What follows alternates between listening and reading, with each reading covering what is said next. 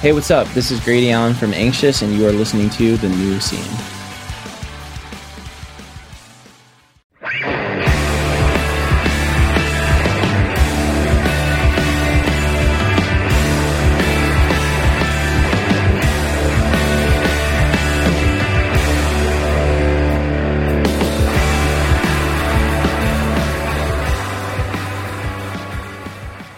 Hello, everybody, and welcome to the new scene.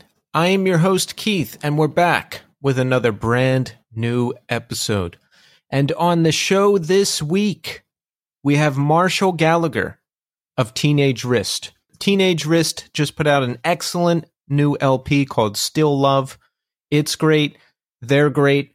And this conversation with Marshall is great. He was really nice. It's a nice conversation that spans the history of the band and a wide variety of other topics. That conversation is coming up shortly, but first, here's how you can support the new scene. Follow us on Instagram, Twitter, and TikTok at New Scene Pod. Shirts. We have shirts available at Death Wish Inc. Pick one up. It's a great way to support the show. Reviews. Give us five star reviews on Apple Podcasts and Spotify. Hit that five star button. You can leave feedback on Spotify and you can write a review on Apple Podcasts. Also, you can always reach me at newscenepod at iodinerecords.com. Also, don't forget to support Iodine Recordings. Garrison and Orange Island are playing a gig Friday, October 6th at the Middle East downstairs in Boston. That's with Pilot to Gunner, Sinaloa, and Not Bad, Not Well. That's the original Garrison lineup, and they haven't played in a long time. And this is an Orange Island reunion. They haven't played in a long time. Go check out that gig. It's going to be sick. Also, pre order the new 7 inch from Garrison and Orange Island. Songs from a central Massachusetts mill town. The original idea for this split was conceived in 2003. Garrison covered an Orange Island song, Orange Island covered a Garrison song but the split never saw the light of day. Well, it's here now, and it's out October 6th.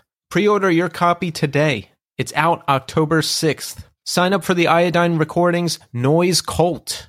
You'll get the next six releases from Iodine in deluxe variants with a ton of extras like free shipping and hand numbered Obi strips. There's limited space in the Noise Cult, so sign up today while spots last. And sign up for the Iodine email list. You'll find out about everything first. For more information, head to the Iodine Instagram at Iodine Recordings or to the Iodine website at iodinerecordings.com. Also, don't forget to support this month's sponsor, New Morality Zine. That's right, NMZ is a Midwest based zine and independent record label specializing in hardcore, post hardcore, and alternative music. Pre orders are up for Curse the Knives. There's a Place I Can Rest. That's out September 8th. Vinyl and merch bundles are available. The new single, Big Ol' House, just came out, and it's really good. Give it a listen. The cassette repress of Wish You Were Here by Demo Division is available. That's limited to 50 tapes, so pick it up soon. Stateside has tour dates this fall with Montclair to support their release. It's What We Do.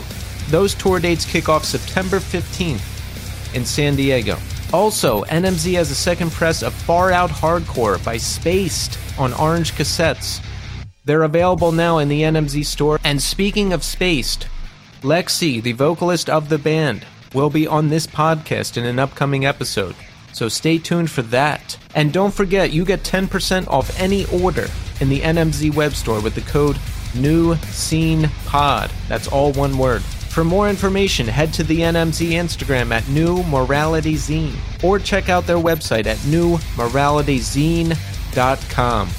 Okay, so here's a music recommendation for you. The band Peasant, coming to us all the way from Cape Town, South Africa. It's very vicious, very metallic hardcore, and you know I love that. So if you love it too, check them out. They've got music up on Spotify or your streaming service of choice. They've got videos up on YouTube, and they've got a new single and video coming out this Friday for their song Cape Death. Give it a listen. All right, so check back in with me in segment three. I'll tell you everything that's going on with me, but right now, we are going to speak to Marshall Gallagher of Teenage Wrist. Enjoy.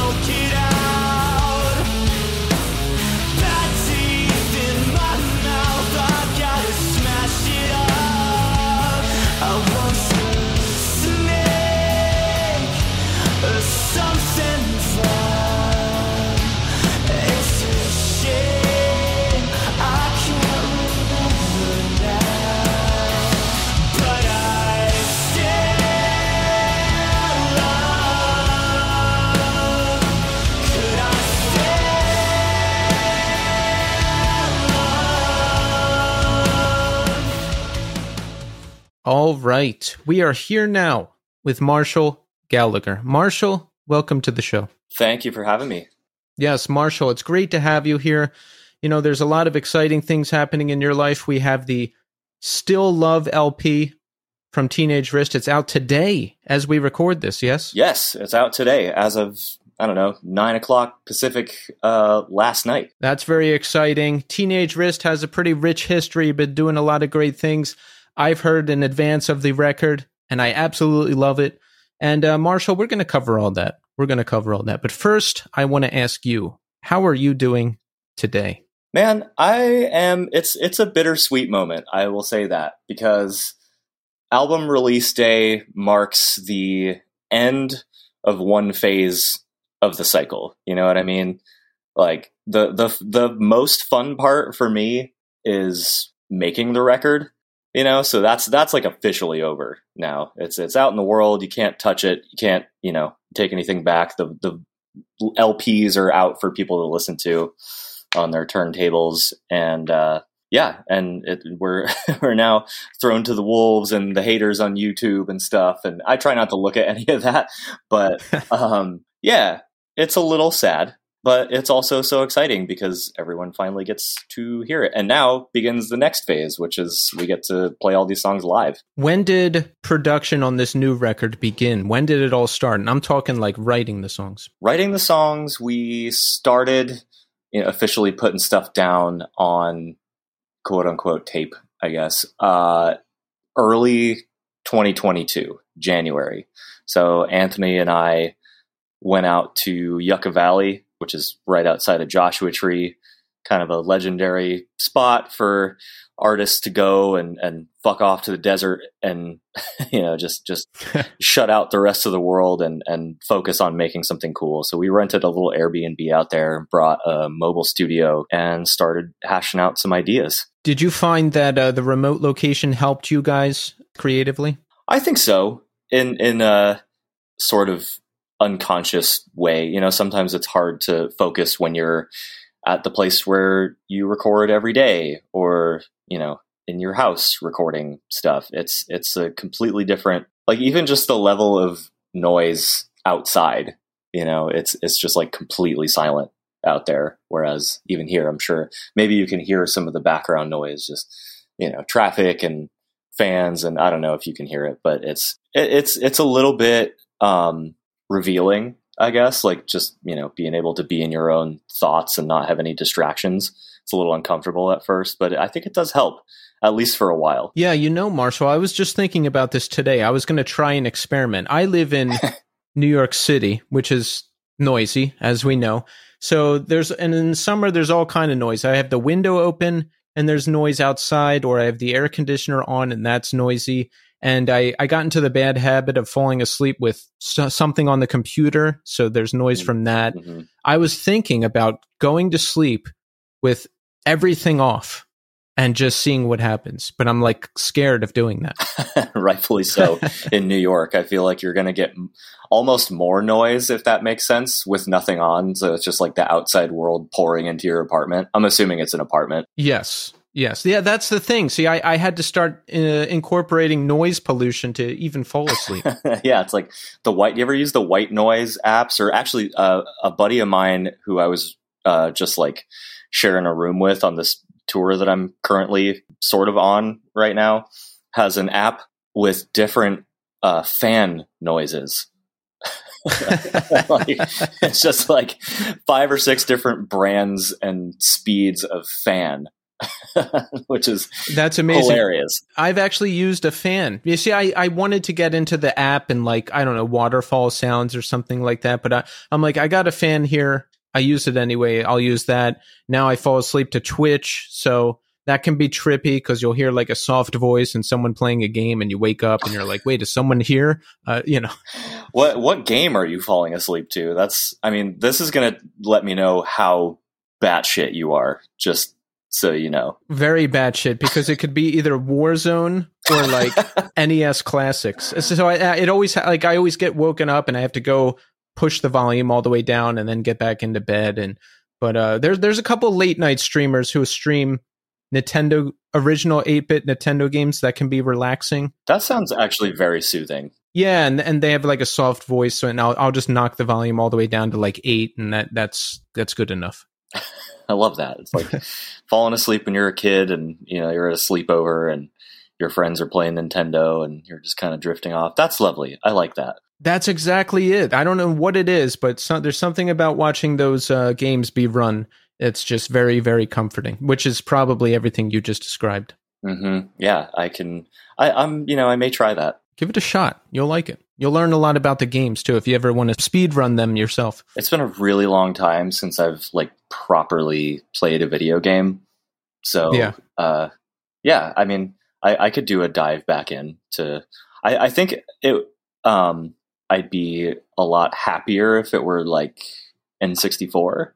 I think yes, as, as some yes. some Zelda or you know something like I, I could watch anyone play any Zelda game for just days. Yeah, I watched those. I watched someone stream uh, the new Zelda game for like 80 hours. And uh, don't worry, uh, I'm not going to go off into too much of a video game tangent here, everyone. Just just bear with me for a second. But I did just finish a full 120 star run of Mario 64 for the first time in my life. It took me a year and a half to finish. oh my god, that's that's so satisfying. Yeah, and then did you do the thing? I'm sorry, we're fully going into video game rant now, but did you do the thing at the end where you shoot the cannon up to the top of the castle and it's like super anticlimactic? and like, yeah, and Yoshi's there. Yeah. And he's like, hey, we want you to keep playing the game even though you beat it all. Here's a hundred lives. And then he jumps into the waterfall and disappears. Yeah. And then you're supposed to just what? Do nothing? Like, I don't know. I, I just ran around outside for like half an hour and then I was like, all right, I'm done. Yeah. Just flip around a little bit, celebrate. Yeah. Yeah. Yeah. It was, it was, uh, it felt like I really achieved something. And you know what? I did because it's a hard game. It is. It's very hard. I mean, I, I had to, I think, probably look up some strategy guide stuff the the first time around, and I've only oh, done the time. I've only done the 120 thing once. I think that's all you need. Yeah, you only need to do it once. Yeah. Uh, it was really frustrating. By the end, I was like, fuck this game. I can't do this anymore. I keep falling off the freaking carpet on the rainbow. I hate this. And then when I finished, I was like, oh, I love it. That fucking carpet on the rainbow. Any that the, like video games were such a source of rage for me. like growing up, I like I I chucked so many controllers and just I didn't ever break anything though. I wasn't like I don't know. I didn't fuck myself over that hard. That's good. But tear, tears were shed for sure. Yeah, yeah. You don't want to smash up your stuff. That that's where it gets weird. Anyway. All right, that ends the video game portion of the conversation everybody. I'm moving back into music now. Okay. Thanks. So Marshall, where are you right now? I'm at for some reason, I don't know how this happened, but I'm actually in my apartment in Los Angeles.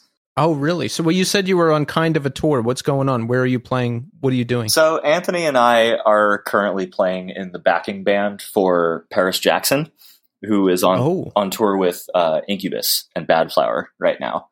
Really? Yeah, and we had a couple of shows fall through, uh, so they flew us home for like Wow. two days, I think, total. And then, yeah, on a couple of days from now, I fly back to the East Coast and we do like three more weeks of that tour. What do you and Anthony do in Paris Jackson's band? He plays drums and I play bass. I don't know how I got the bass job, but I did. And it's really fucking fun. I love playing bass.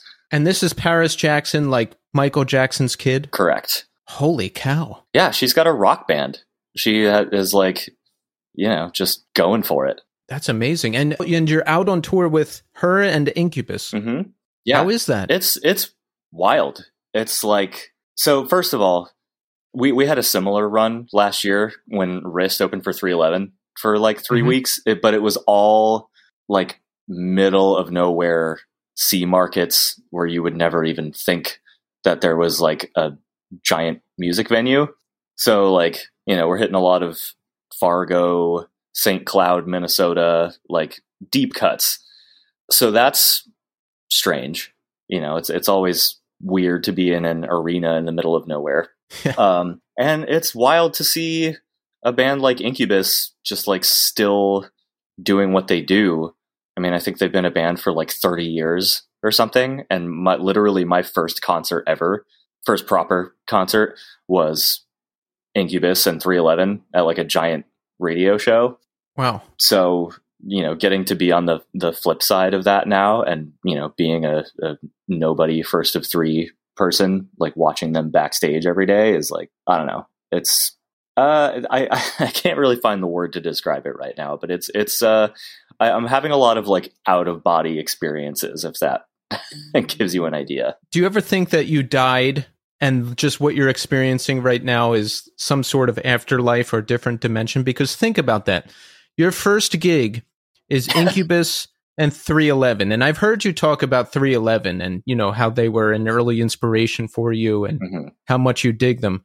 And now you are playing gigs with them. yeah i fully have that like just dissociation thing happening all the time. And i don't know if it that's good like if that's a sign that you know my my life has kind of evened out and i'm just like super super happy now and like i've checked off so many things off my bucket list or if i died sometime i don't know like so like a year and a half ago because because post covid it was like you know maybe that could have happened. Like i was i was definitely down in the dumps at like fully fucking rock bottom. And yeah i don't know. Maybe maybe that happened. How were you in at rock bottom? What was going on? uh just i think there was a time release of like post covid side effects you know just just like really really depressed really anxious really uh just kind of ready to give up on the whole making music for a living thing which i've been lucky enough to do for as long as i have. So giving up wasn't necessarily like the worst thing in the world and i could probably handle it even today if i had to do that because it's i mean it, it's it's a bonus really it's just like like how many people really get to do what they love for a living it's like i don't know if i had to put a percentage on it i would guess like 1% of people Yeah, it's not. Most people just go to a job that they don't like, and hopefully they get to do some things that they do enjoy with the money they get from that job. Yeah, exactly. So, like, it wouldn't be that big of a deal, you know, and that's not really what was making me super depressed. It was like a lot of other stuff.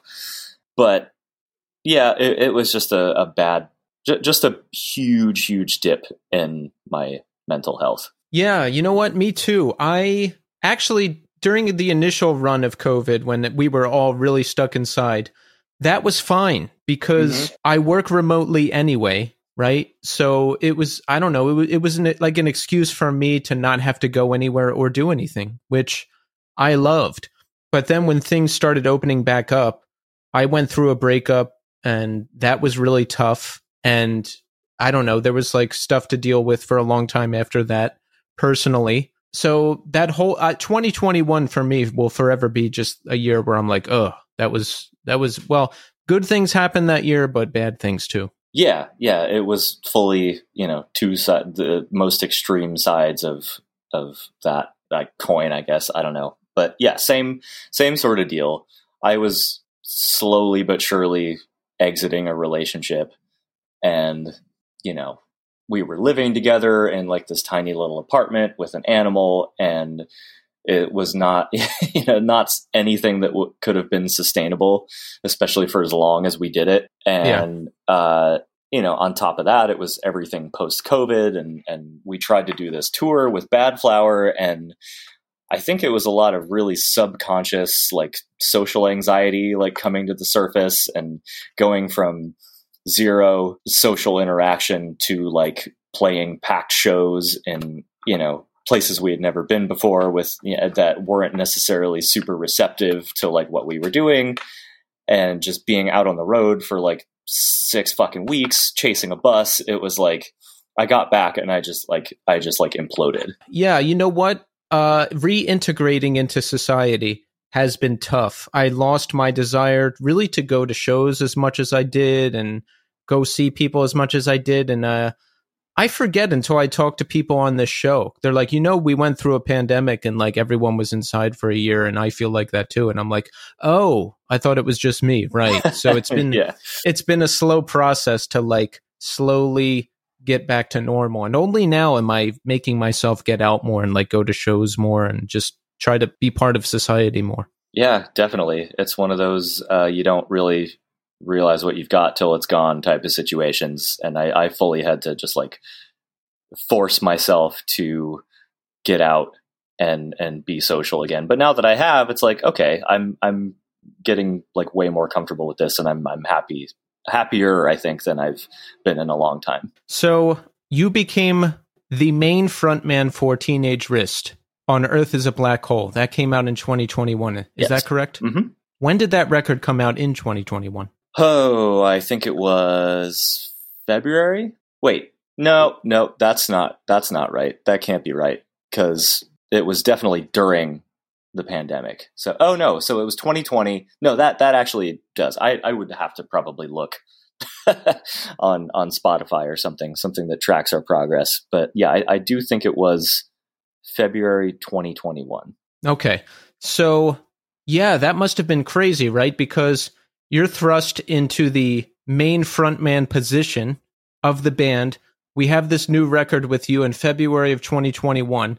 And then one month later, it's like, hey, the music industry is gone now. Good luck. So, yeah, that's the timeline I was having trouble putting together because 2020 was the year that everything fucked off. So, we had like a good, solid, I don't know, six months or something where we were kind of in and out of sort of making the record. Even now, I'm confusing 2020 and 2021. Uh, my brain is forever scrambled for that period of time. Right. It was just a time vortex, and like everything just sort of disappeared and, and molded into to one strange year. So how how long were we sitting on Earth is a black hole? Did you have to hold it for a while, hoping that the industry was going to open back up? Not really. No, it was. We actually made the decision with our label to just push it out, you know, and and we we, we tried to set up like a a pretty uh, long runway for the singles, just to you know maximize like the you know so the sort of anticipation, I guess, and, and see how long we could run before like, you know, shows started coming back and, and stuff like that. But, you know, at the end of the day, we decided that it was better to put a record out. Uh, I, I guess while everyone was like, because everyone still was consuming a lot of music, it's just, you know, live shows weren't happening. So we figured that that might be like a, you know, even an upside where like everybody needs entertainment. Everybody needs art right now more than ever, probably. So we took the gamble, thought that like if we put out the record, then sure we can't tour on it right away, but maybe fans will take a little bit of a deeper dive into it and share it more and and you know maybe it would it would get a little bit more traction than it normally would and that turned out to be uh true that turned out to be a thing because we didn't get to tour on it really as like a headlining band until over a year later and the response was like insane. It was like all of a sudden, like we went from headlining shows in 2018 to pretty much no one, and then just doing support tours for years and not having any idea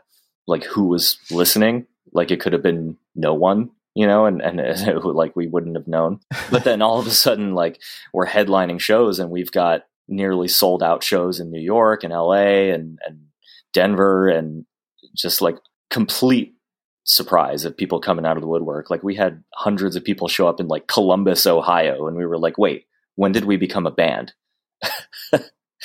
yeah, so that's interesting. So you're playing these gigs, right? And you're saying not as many people were coming out in the support gigs or the headlining gigs. Like, how many people are we talking uh, on an average? Well, we didn't really do a big run of headlining shows until 2022. Mm-hmm. But we, you know, before we start, so the first couple of like actual big tours we did were like first of three or main support ish, or like, you know, somewhere in the middle of four for Pianos Become the Teeth, World is a Beautiful Place, uh, Citizen, and then we, we ended up going out with Thrice in the Bronx. So these were shows that like not we had no idea who was coming out for us because the, like the the venues would fill up for these headlining bands, but no one was really reacting to what we were doing. No one was mm-hmm. really buying all that much merch, you know, like we had no gauge of whether or not people gave a shit because we were just a support act for so long. Wow. So then you started headlining and people showed up. Yeah. I don't know what happened. I mean, I, I, I, do think we can attribute a lot of it to COVID though, because people had no choice but to sit down and listen to our record. Yeah, it's it can be hard to gauge sometimes. Like my band will play a show and it seems like there isn't that many people there and the people that are there like maybe aren't that interested. Mm-hmm. and i'm like oh man. But then you go to the merch table and like there's like some healthy sales and and like two or three people come up to you and say like hey that was great. And you're like wow okay. So i don't know maybe people are just like figuring it out or taking it in. Yeah i think it does take a long time for you know stuff to settle in and for for people to also become comfortable with being really into a band you know i think there's like this weird trial period where like people are starting like like testing to see if you're going to be a band that like you know they can become really into and and a band that they can stick with you know what i mean? Because like and it, it it also might just be like the style of music that we play. It's like people didn't start moshing until last year. like I don't know. People like I, I'm trying to figure out how to phrase this correctly so I don't sound like a fucking asshole. But people like so many people were just sitting there with their arms crossed for so long and then out of nowhere like it was like an explosion of like people going crazy, you know? Yeah. And it's like we didn't change. Nothing happened. It was just people had to kind of sit with it for a little bit, I think. No, you're right. Because I do this too. Like, I'll be like, oh no, I'm at capacity right now. I can't enter or I can't welcome any new bands into my life. Totally. Right? Yeah. Like, eh, or just, yeah. Or I talk to a lot, like, I talk to a lot of bands like your band, Marshall. You know, they're around right? And I, I figure they're, they're this brand new band that I'm talking to who's been around for a month and they're exploding. But then it's like, no, like this band has been around since 2015. Where have I been the whole time? Where have you been the whole time? Why haven't I heard this before then? So it's just like, I think it's just this swelling, right? You keep grinding away, you grow, the audience grows with you, and then at some point it just hits. Yeah, I mean, I think if it if it passes a certain level of like uh objective quality, then it's just a matter of persistence. it's just a matter of sticking around long enough so that people know who you are and feel like they can be, you know, part of something, I guess. Absolutely. Part of the movement. Yeah, people get invested in the band and you as people and uh, the music becomes part of their lives. It's like a growing story together. Mm-hmm. Exactly. Yeah in 2019, just when things are getting really starting to get moving for the band, Kam leaves, the original frontman. Yes? Mm-hmm. Yes. What happened? Well, at some point during the touring process, I think, I mean, I don't think, I know, like, Kam uh, got a little burnt out uh, because he's been touring with his band, the Chain Gang of 1974, and then with us for years and years and years. And he just needed a change in his his personal life. Didn't want to be on the road nearly as much as he was going, and rightfully so, because especially when you're not making any money touring, which we weren't, we were spending money to tour. Uh, and you know we still kind of currently are. We're not like coming home with massive paychecks in our pockets. Yeah. Um, yeah, I think he just he kind of had enough of that grinding, you know, and he got married and you know, as as far as I know, he's wanting to start a family and just like not switch careers, but like you know, just shift a little bit into something that is a little bit more sustainable. And like you know, we couldn't have seen the future coming for the band, and even still, we don't know. It's not like this is our day job. You know, we we ha- we still have a million other hustles. So uh, he was kind of like, well, this can be a side project, you know, where we where we just don't really tour that much and we make records, or I can exit the band and you guys can push forward without me. And we all kind of came to the decision that it was uh, it was a it, it would be a little bit of a shame and a waste if we just didn't move on the momentum that we were getting. You know, we we we had just put out counting flies. I had started writing some new stuff, and I was like, I don't want to, you know, I don't want to stick a fork in this thing just yet. I mm-hmm. want to I want to see what we can do to the to the best of our ability. Like he, you know, he he's had a lot of success with his music up until you know basically now. Like I haven't really with my own personal stuff. It's been a lot of under the radar punk bands and things that didn't really pop off until Teenage Wrist. So I was like, no, I got to go for this, you know. And right, there are no hard feelings. And you know, sure, it, it got it got a little emotional. We we didn't talk for a minute, and you know, there there was some disagree. There there were some disagreements over how to like let people know that he was leaving and you know what we wanted to say so it was weird for a minute but at some point during the pandemic like we just kind of reached out to each other. Like he put a record out and I was like, yo, this record's phenomenal. Like, sorry about all the weird shit that happened. And, and, yeah. And now we're, you know, we're just like friends again and collaborators. And it's like we realized that it was all really fucking dumb. like why we were a little bit salty. Yeah. So, uh, yeah, it, it just kind of evened itself out. That's the thing though. Even if it's an amicable end, I think there's still things to sort through. Like yeah. it, I think that that's unavoidable. Definitely. Like, you know, everybody has their reasons. So Kam still does music. Does he just not do it full time or I mean, he does it full time. it's it's tough to actually quantify that, you know? Like because he he still does release records with two of his projects. He has the Chain Gang of 1974 and he has Heavenward, which is his uh, rock leaning project, which I we he just put out a record and I played a shitload of guitar on it. So it's you know he's still doing the thing that he loves to do, and it's getting a lot of attention. It's a really cool record. So I guess you could say he does it full time. I don't know. Uh, I, I, but he's like very into design world right now. He's doing a lot of merch, a lot of graphic design leaning stuff, like way more in the visual area of things. So mm-hmm. that's that's his bread and butter as far as I know. But I I couldn't tell you, you know, exactly where like how he spends all his time. You know. Yeah. Do you ever uh like I do this sometimes? Let like let's say I'm working on something with somebody, right? And they're like, "Oh, I can't do it anymore. Uh, I'm doing this other thing."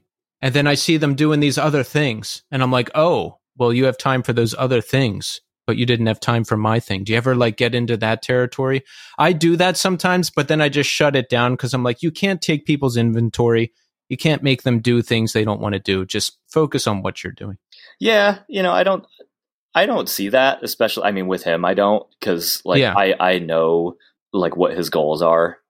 You know, I like we we were very clear that like this was it, it was all because of the touring thing, really it was just wearing away on on I mean all of us, but he was just like, yeah, I'm I'm cashed out of that.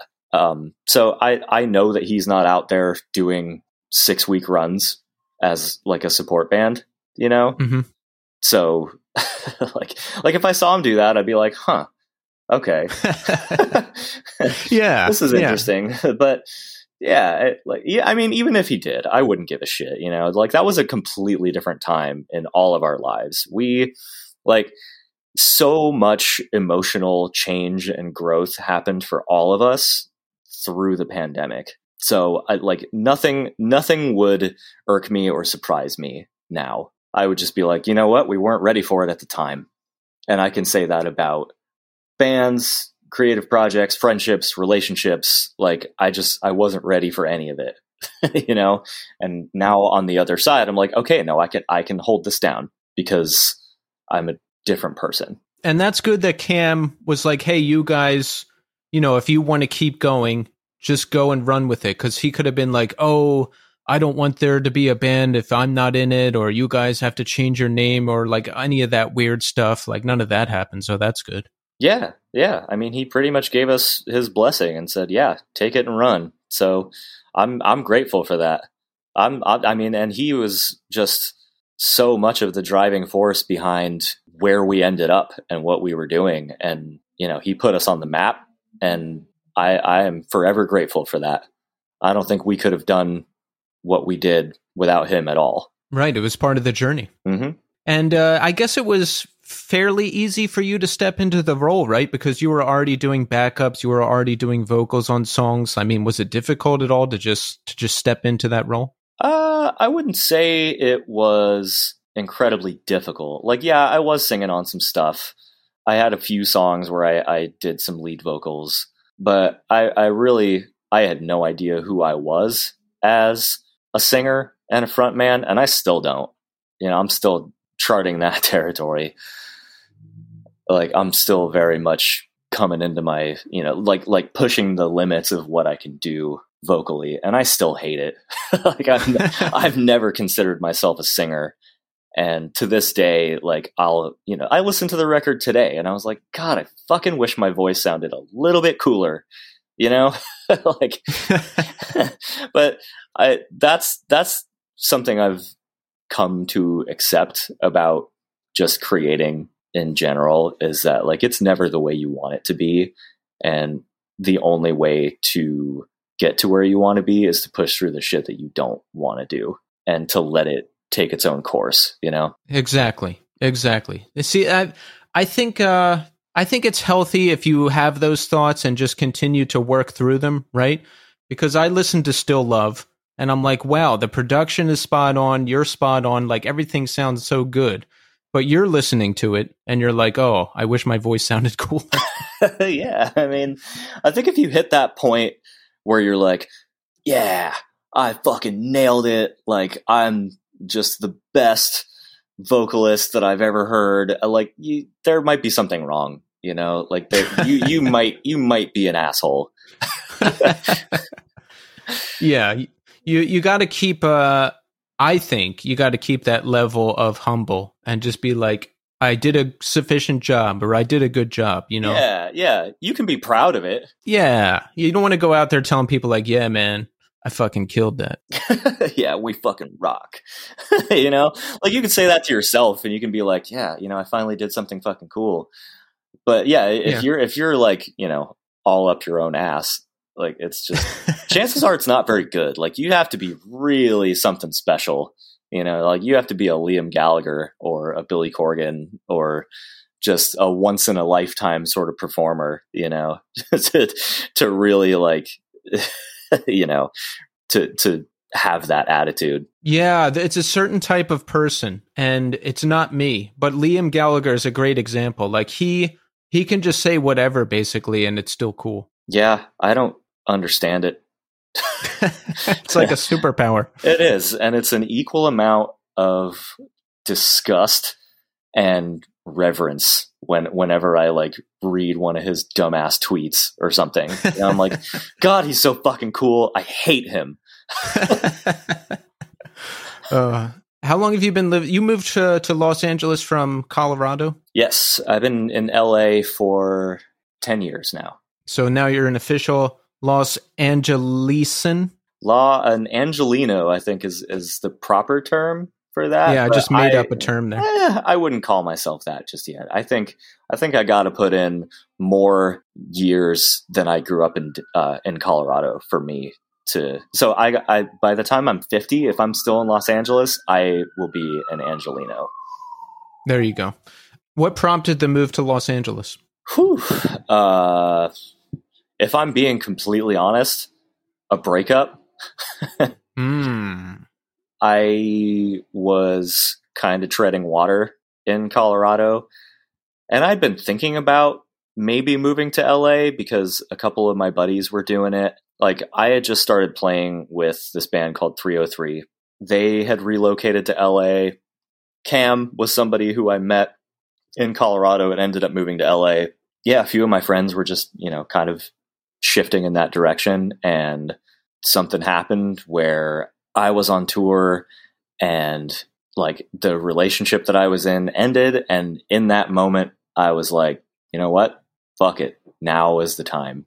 I'm going to move to LA. And I did it as quickly as I possibly could. And I was probably running away from, you know, some stuff for sure. But I was also like, you know what? I've been thinking about this for a minute and this seems like a good opportunity to just try it. Yeah, you might as well. I did the same thing from uh, Philadelphia to New York. Well, you know, I had a job offer through my company in New York, but there was also a lot I was trying to run away from. So, and I always wanted to live here, so I was like, why not? Let's go.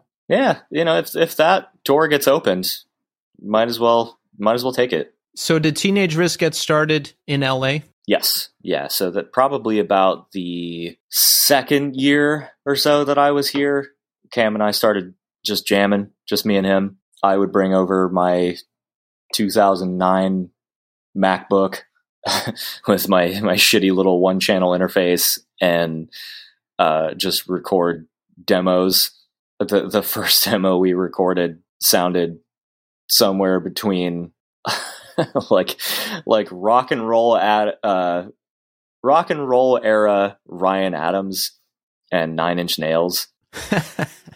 it was really cheesy. Uh but it was kind of cool. We were like, hmm, you know, maybe we got something here. We kept churning out tunes. They started sounding more and more and more like Swervedriver, Catherine Wheel, stuff in that lane.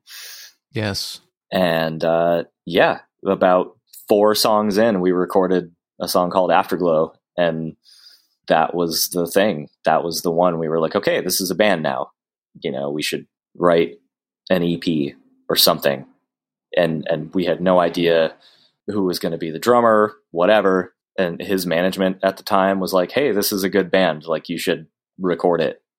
so it was a fun little side project that turned into a real ass thing. And within three years, we were signed to Epitaph. So, Kam already had management, and they're like, hey, record this. That's a good sign. yeah, it was cool. It was cool to have that support, and it's not like they were giving us money, you know, but uh, we didn't really have to spend much money because we did a lot of the recording uh, ourselves. We did bass, guitar, and vocals in my apartment. Ah. I was living in like this little duplex thing in Koreatown with my friend Casey, Mhm. and he had a little studio set up because he was producing a bunch of like electronic music. And over the course of like several weeks we just you know put guitar amps and bass amps in the living room and he had his little studio nook. And i mean it was really loud and we didn't know what the hell we were doing but we we somehow made it work. We record we shelled out a little bit to um to record drums at a real spot. And uh, mixing and mastering were done by somebody else. But yeah, we we just we did the meat of it ourselves, and that became Dazed. Oh, nice. How soon? So, I guess a couple years uh, or a year or a couple years after that, we get the attention of Epitaph. How does that happen? Do they see you? Do they hear you? Did you send stuff to them? So that was a connection uh, between Nick, who uh, works for Teamwork, and uh, was Kam's old manager, and our A and R Chris at Epitaph. So he had just moved over there, I think from Fearless or something like that, and they had just known each other uh, through I don't even know what, but you know the the some demos got sent over. I think we had just recorded a demo version of Stone Alone, and yeah, it just kind of it came together really fast. we played like maybe th- three or four shows before we were signed, and I think Chris came out to a couple of those. And yeah, it, we were the first band that he signed actually on Epitaph. Oh wow! Yeah. So it seems like uh, the tides just lined up perfectly, right? Your friend, uh, your connection is with Epitaph. We're starting this exciting new band. Everything lines up. He's looking to sign someone new. Done, just like that. Just like that. It it was very quick. I didn't realize how quick things like this went. You know, I'd never really signed a, a real record contract before, and when it happened, it was it, it was. Uh, I mean, it was surreal, but it was also like a little anticlimactic there for a second because, like, you know, at, at this this is to sound so lame, but you know, when you grow up listening to bands, seeing bands at kind of hitting their peak, and there are certain labels that you really look up to, and you have you you start to develop this certain idea in your head of what it looks like and feels like to be in a signed band and Yeah. touring, you know. And and I, I I grew up with that in my head for years, you know, from from middle school until basically until like this happened, you know, basically until we got signed. And I was like, okay, this is it. Here comes the wave. And then it wasn't like that at all. You know, like we were, I was like, when are we going to start like making money? Like we got this, you know, we got more money than I've ever seen in my life to make a record, but then it was gone. you know, like, like we fucking spent it all just making the record. And then we had to go tour and we had to get tour support from the label. And at one point we like ran out of money on the road and i was like wait like at what point does this start sustaining itself you know and i'm still kind of at that point and now i have a much more realistic version like version in my head of how it goes and it's hilarious what my high school self thought in comparison to this How old were you when uh, initially when things got going with Epitaph? i think i was like 30 i think i had just turned 30 So even at that point, you thought like, "Hey, uh, we're going to be making money off this thing. I can like live off of this." I mean, I don't know, like living off of it was uh I don't think that was necessarily an expectation, but definitely um like it was going to be the main thing, like the main focus. Yeah, And then I started seeing you know how much money really needs to come in and out of a project like this to make it work and I was like, "Oh, no, we're we're still going to be like even you know spending a lot of our own money to make this happen and it's still very much a labor of love and no one's going to carry us through this. You know like we we have to continue to grind and grind and grind to to make this thing happen and we're not going to see anything really super meaningful in the financial department you know because we're a baby band. We don't it, I, I i had a a very unrealistic expectation or, or picture of like how long it takes to break a band and we're still not broken you know like we still we have a shitload of streams and a shitload of listeners and you know we can sell pretty decent amounts of tickets in certain cities and it's still just not even close to what it was in the early 2000s when i was like really at my peak of like consuming music right. Who knows if it ever will be again? I don't expect it will be, you know, especially with how things are going with with streaming royalties and you know just just how how the music industry is looking in general. Right. Yeah, but no, that's uh that's interesting to hear from your perspective too, because I maybe even I thought like, oh, with a label like Epitaph, like you know, you're going to get a big push, and maybe there's more money, more money in terms of like you know tour support and that type of thing. But no, I'm listening to you say you still have to do the grind. You still have to spend your own money. You still have to get out there. And look, you signed with the label in what, like 2017, 2018? You're saying just now in 2023, you're starting to see more of a bump with the headlining gigs, right? Yeah, yeah. I mean, it's and that and we're on the fast track. You know, we've been on the fast track. I think like shit just kind of started happening because people dug the music. You know, Yeah. like I, we sold a few records. To this day, I don't really have a realistic number in my head. so like how many records we've sold, but it doesn't matter. like Right. It, like we're at this point, we're still trying to remain relevant. You know, shit just moves so fast now, and a new brilliant band is coming out every week. Yep. And so we're we're still fighting for attention, and I'm so so incredibly grateful, like for the the attention and the the the amount of money that you know the label has put into us is is not anything to you know shake a stick at or whatever. Like it's significant, but it doesn't mean that we're rich people. Like Oh have- no. like you know we have day jobs. Yeah. I didn't realize until I started doing this podcast that, you know, a lot of bands, I assume the band is all they do.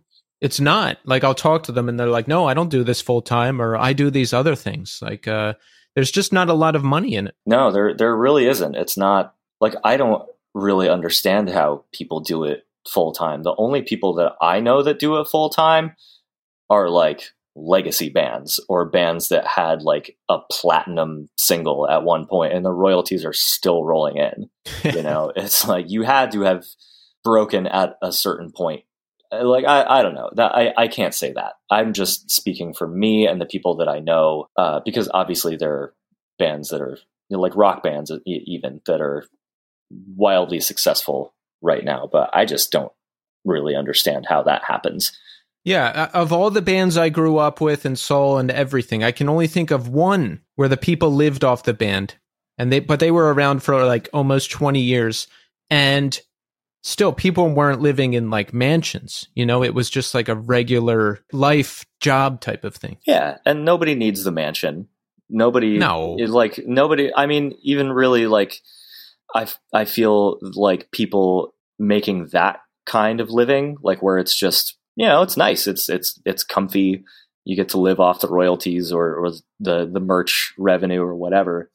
That's a fucking miracle.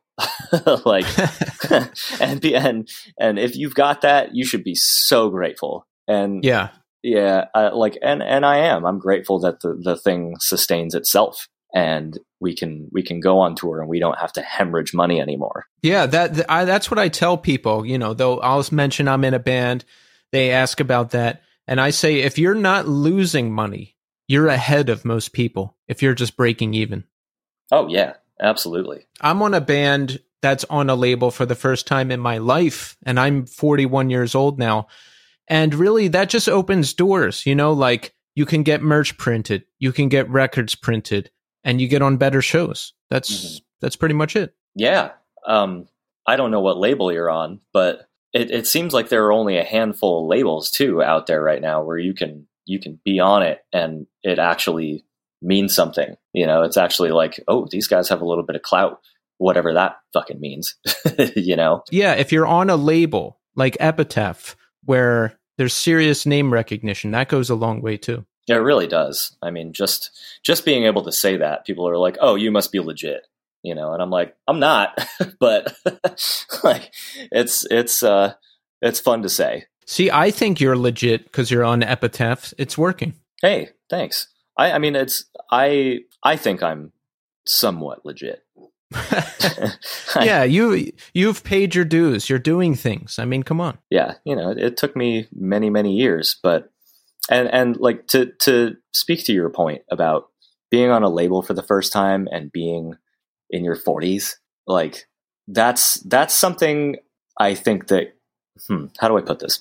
It's not something you'd expect, right? Like you you hear about any artist in the music industry, just specifically music, and there's this expectation that you're going to be in your 20s or in your even you know straight out of high school or something Right. but like I, I mean i'm 36 and i'm just now hitting my stride as a, a musician that maybe might be like in, in a very small way recognizable you know like i i'm not a household name obviously but occasionally people will be like oh you're that guy you know like on the Paris Jackson gig, like some guy was like, "Hey, you're the guy from Teenage Wrist," and I was like, "Holy shit!" Like the one guy in the crowd knows who I am. Like that's crazy,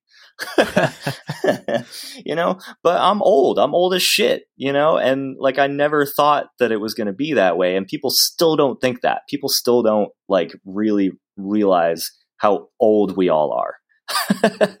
You know, right. like people Right. have this fixation on on being young and doing things when you're young, and and uh, I just now that I'm here and I'm way past that, I don't get it.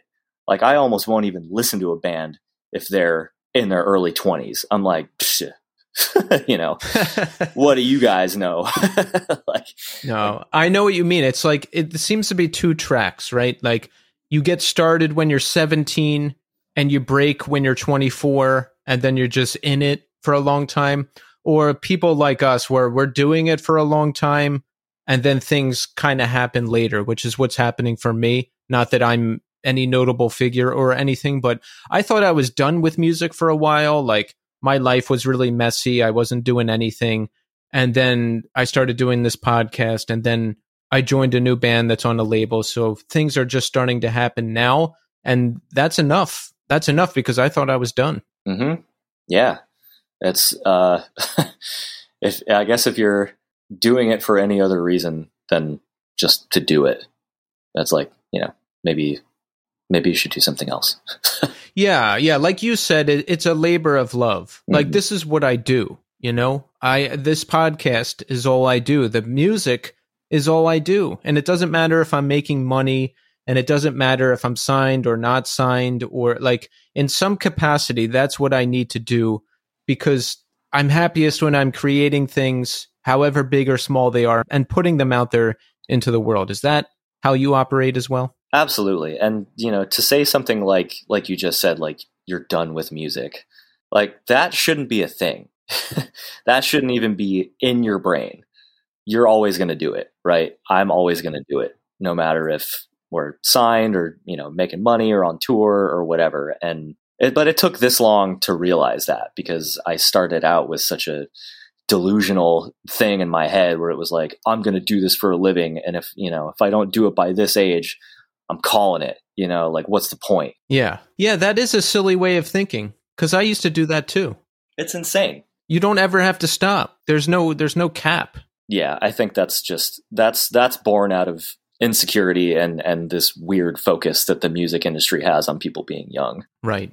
It doesn't have to be that way. I think um now more than ever that stuff doesn't matter as much or maybe it just doesn't matter to me because I'm older or maybe both. I don't know, but like when I discover a cool new band like yours, I'm not like looking to make sure they're 25 or under or like checking some boxes. I listen to the music and if I like the music, then it's good. I'm in. Yeah, absolutely. I mean, I think that's that's probably not the way that a lot of people are viewing it, but that's the way I operate. Yeah. I mean, I don't really care who it is or where they're from as long as the music is rad. So we have the new record out, Still Love. Have the accolades come pouring in? Are we checking YouTube comments t- to make sure people are saying nice things? What what feedback have you gotten so far, if any? Well, it's only been out for, you know, a few hours now, at least in the US, and it seems to be overwhelmingly positive. I like it depends on what website you check though. You know, like Instagram is like a outpour of love and support and fire emojis and, you know, just so much positivity. It's it's crazy. But you pop over to YouTube and people are like, you know, that's where people really start to get mean. And then God forbid you read some of the blog posts. Like we had we had, we had a review on on Lambgoat, which I love, and it's you know it's it's spe- specifically dedicated to heavy music. It seems like, and we're on the pretty light side of heavy music. So I mean, we put out that song with SA from 311, and it was like I don't know, people were saying some some weird mean shit. well, that's what that's what you go to Lambgoat for. Like I specifically read the comments section sometime just to see the crazy things that people say. Like that's that's their bread and butter. yeah, I just I wonder who these people are. Are they actual people or are they robots or like I, I just don't get it. I don't really understand the motivation behind leaving a really, really negative comment on anyone's art, you know, or anything in general. Like the people that go to like a restaurant and leave a, like leave a shitty review on Yelp. Like I don't understand. Like just don't go again. you know? Yeah, yeah. It, it's uh, I think it's a lot of angry Northeast people. I know because I am one. I was one. Like I used to be that angry kid on the internet, like talking shit about everything. And I don't do that anymore, but I, I, I have my moments. But it's like, Okay, as as a as a former angry kid on YouTube, where does that come from? Like what made you do that? I think um, that's a good question. I've thought about this. Oh, you know what it is? I, I wasn't doing anything Mm. and I want I wanted to be doing things. So I guess I felt empowered to decide what was good or not publicly and like talk shit. But now that I'm actually doing stuff, I would never like like I don't know if you posted a video, God, like imagine me going there and being like, "Hey, Marshall, this sucks." Like art artists don't do that to each other. Like people who are doing things don't do that to each other. It's usually like just people who are consuming it. Yeah, absolutely. It's it's completely out of the the artist dialogue. Yeah. We don't we don't review each other's shit. We we if we're gonna talk shit about something, we do it at band practice. Yeah, yeah, like always, always, always, always. You know what I'm noticing? what's that? Every single negative thing that's come out of my mouth is out is it's it comes from insecurity. It comes from jealousy or something in that vein of emotions where I'm like a little bit resentful. Like, why is this band bigger than we are? You know, like this record's not that great. You know, exactly. like we did a cooler thing, you know, like this fucking stuff, like, or I just, I don't get it, you know, and it, you know, it's, it's, it's just a reflection of my own bullshit always. Yeah, I do that too because I'll be like, "Oh, this person can go on this show, but not my show." Oh, I see what. And then, but I just quickly shut that down because I'm like, "It's just not time yet. Stop it. It's just not time yet." Yeah. You don't know what's going on in somebody else's life. You have no idea the, like, what they're doing at any given time or why. Like, I don't know. I, I think that people who leave comments like, like this, you know, the, the trolls that we're talking about, they just they they're so bummed out in their own lives and they legit have no idea how it feels to receive those kinds of comments. Well, that's the thing. They've never made anything. In most cases, they've never made anything and put it out there into the world to be judged by others. So I think if they were in that position, they would have a different perspective. Yeah, 100%. So, what could people say bad about you? I don't know. The band, the production is great. The band is great. The, I mean, I like everything you guys are doing. What, what could they possibly say? Um I don't know. I mean, I guess it just doesn't connect with some people, you know? It's like people can always find something to nitpick or something that they don't connect with that they think was the wrong call or they want to hear something more similar to something that we did earlier Ah, that they really dug and we're not doing that anymore. So they're like oh well you know this sucks. I wouldn't have done it this way. We draw a lot of inspiration from 90s and 2000s bands. And i think Yeah. a lot of people would uh, characterize that as nostalgia which is you know it's not wrong. We're just old. Like you know Yeah. like you're you're a product of your environment. And having grown up in the 90s and early 2000s when i go to write a piece of music that's just what comes out. That's just the unfiltered you know it's not like i'm going down spotify playlists and being like i want to sound like this and i want to sound like this and you know this is what this is what i'm going for. I'm not going for anything. Like we we had a comment about the SA feature being a nostalgia grab and how that was super lame and i was like yeah but they don't know that like this is literally one of the most important artists of my entire life so like they're saying it's a nostalgia grab but for me it's it's a literal dream come true yeah. so like it's just like i don't know people just have no fucking idea and that's okay that's fine Right. You're still going to do what you're doing. yeah, I'm not doing it for them. I'm doing it for the people, doing it for A, myself, B, for the people that like it. So you said you actually did a collaboration with 311? Yeah, we have a song out on, oh, not the whole band, just just SA, Mhm. the, um, one of the vocalists. Yeah, he he did a whole verse on uh, Dark Sky. He like basically co-wrote that with us. Like he did his own verse and his own bridge, and one of the members of their team who we met when while we were on tour co-wrote the song as well. This guy Evan, who's been just in our corner for for so long now. He was just a fan and basically brought us on to the tour and like you know put us in in the ear of 311. So yeah, it's it's another one of those things like we were talking about earlier where it's completely out of body and I don't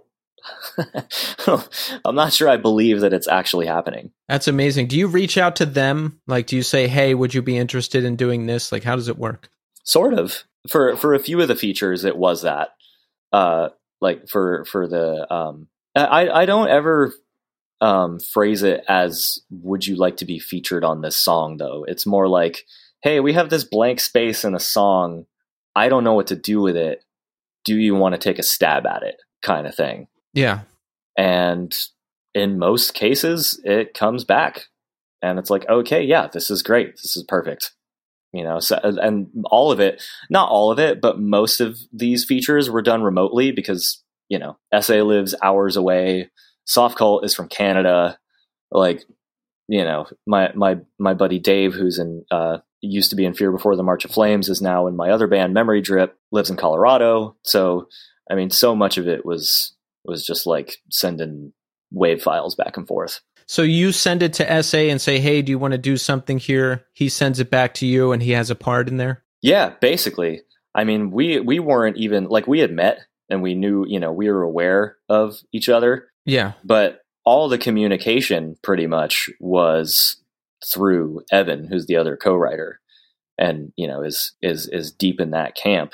So he was the one kind of facilitating everything and yeah it just it, it it, just seemed to happen out of nowhere you know? It's like hey i sent it to him and i was like do you have any ideas for this? Like do any of the guys want to you know see if they are interested in doing this? And then like no guarantees no speculation and then all of a sudden i just get a text out of nowhere with like you know, a, a with with a wave file that says SA vocal on it, and I'm like, holy shit, this actually this actually happened. Like this is insane. Wow. Do you do they send like the lyrics too, so you know what to put in the booklet? Like, how does that work? Mm-hmm. Yeah, yeah. Like once once we you know locked it in, then uh, it was like, okay, you know, what are the lyrics? What are the splits?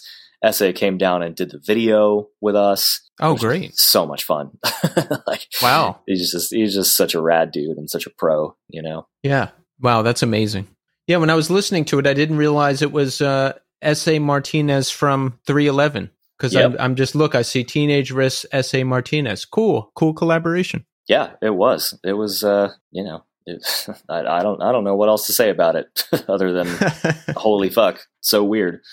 Yeah, yeah, it's just nice uh, when the worlds collide, everything lines up, and you you get to work on those things. I mean, it's a it's a great situation all around. Feels feels like we're riding something. It feels like feels like whatever we put out into the universe right now is going to come back positive. So we're you know, we're doing everything we can. We're we're throwing hail marys everywhere. We're doing shit that may or may not work musically, at least. Well, I think it's working. So keep doing what you're doing. But listen, we have the Still Love LP out right now, today, as we record this. And everybody, by the time this episode airs, it's going to be out there everywhere in the world. So make sure you pick up a copy or listen to it. But Marshall, what do we have coming up? Where can we hear you?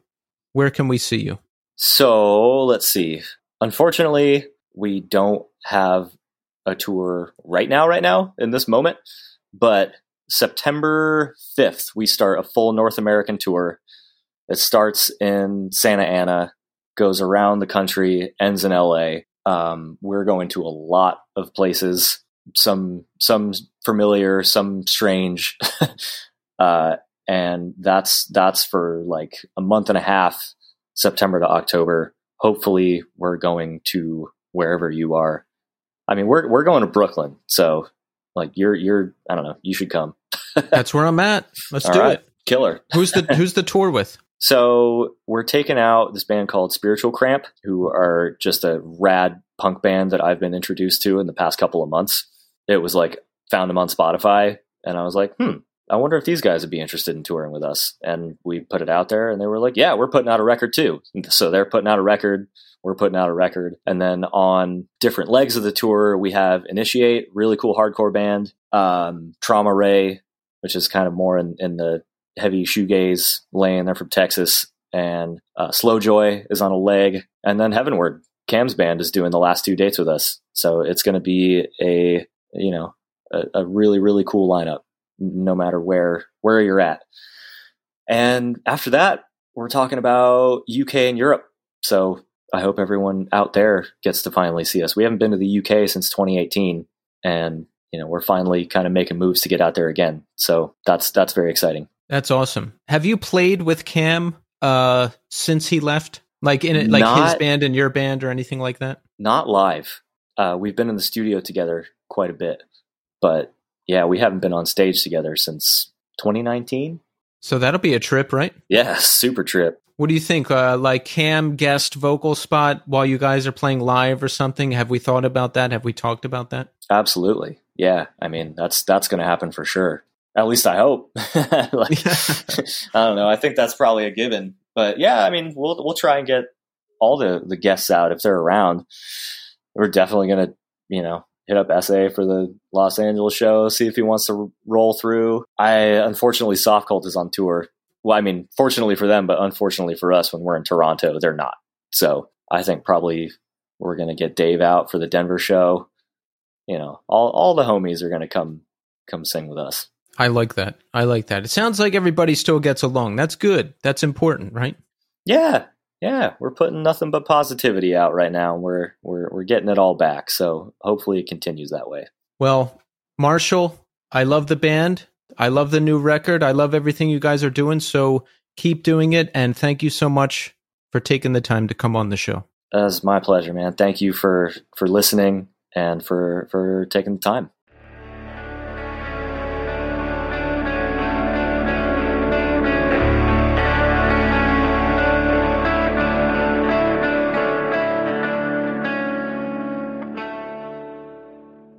And there you have it. Marshall Gallagher.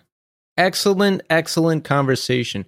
I'm really digging Teenage Wrist. I just sat here and listened to the Still Love LP, the whole thing again. And it's rare for me to sit down and listen to a whole record and just listen to it. Honestly, because I'm always working and, and my ADD addled brain is always running around jumping from thing to thing, but really good record. And just a nice conversation with Marshall, you know? Spanning different topics, talking about navigating the confusing music business, trying to figure things out, and some gaming conversation, of course. You know, I love that. You know, I love when that is mixed in. But he was nice. The band is really good, and I recommend them to you. So check it out. Thank you so much, Marshall, for coming on the show. So let's check in. How are we doing I am doing pretty well. Uh, the Darling Fire originally had some gigs planned for this weekend in Long Island and Philadelphia. Those ended up getting canceled. Uh, Jolie and Geronimo from the Darling Fire, their dog is in the hospital. It's been in the hospital, so they weren't able to leave it alone because of its condition. So we had to cancel the shows, and it was not an easy decision to make and we were really bummed out. So I, I, apologize to anyone who was coming to see us and to everyone who helped set up the shows. The Saturday show is continuing without us. The Sunday show we had to cancel, but um, hopefully we will get into Long Island and Philadelphia to play again soon. So things have calmed down a bit for me. So I'm just taking some much needed time to relax. I have free time, which I have not had in a long time. So I cleaned my entire apartment I'm talking mopping floors, wiping off counters. I scrub the tub. It's crazy. It's crazy what's going on in here. And it feels really good. I got to do this more often. I think I'm going to do it more often because uh, it didn't take as much time as I thought. It's very tiring, though, you know? It's very tiring. And besides that, my only plan this weekend was to sit down and intentionally try to get addicted to the game Elden Ring. And you know what? I've succeeded. I'm hooked. I got the PlayStation 5 back in February and I started playing Elden Ring, but I had no idea what I was doing. And I didn't know where I was going. And I just, uh, you know, I got scared of it. It's kind of overwhelming at first. So I put it down for a long time and played other stuff. But then I watched a guy on Twitch who I watch every day stream the game again. And I was like, this looks so great. I have to get into this game, deep into this game. And now that I've got the time, I've done it. So I'm starting to figure things out. I've killed my first few bosses. This is my first FromSoft game I've ever played. So it's just really, really fun. I was up till one in the morning Friday night trying to kill a boss drinking Mountain Dew. I felt like I was 16 years old again. It was great. It was great. So just uh, taking this weekend to chill out and laze about and do things I want to do, and it feels really good. I'm sitting here. It's Sunday. I got the window open. There's a nice breeze coming in. It's not too hot. August is almost over. September and October are almost here. That's the best time of the year. I can't wait. I can't wait. There's plenty to look forward to, both in life and this show. We've got most of the year booked up, and we've got some killer, killer guests coming up. So exciting times, exciting times all around. So that's it. That's it for this week. I'm doing great. I hope everybody out there is doing great as well. So we are going to end the show with a song called Hope to See You Again by the artist and Tent. I will add it to the New Scene 2023 Spotify playlist. You can hear all of my recommendations there, as well as our guests. I'm back next week with a new episode and a new guest. So thanks everybody for listening, and until next time.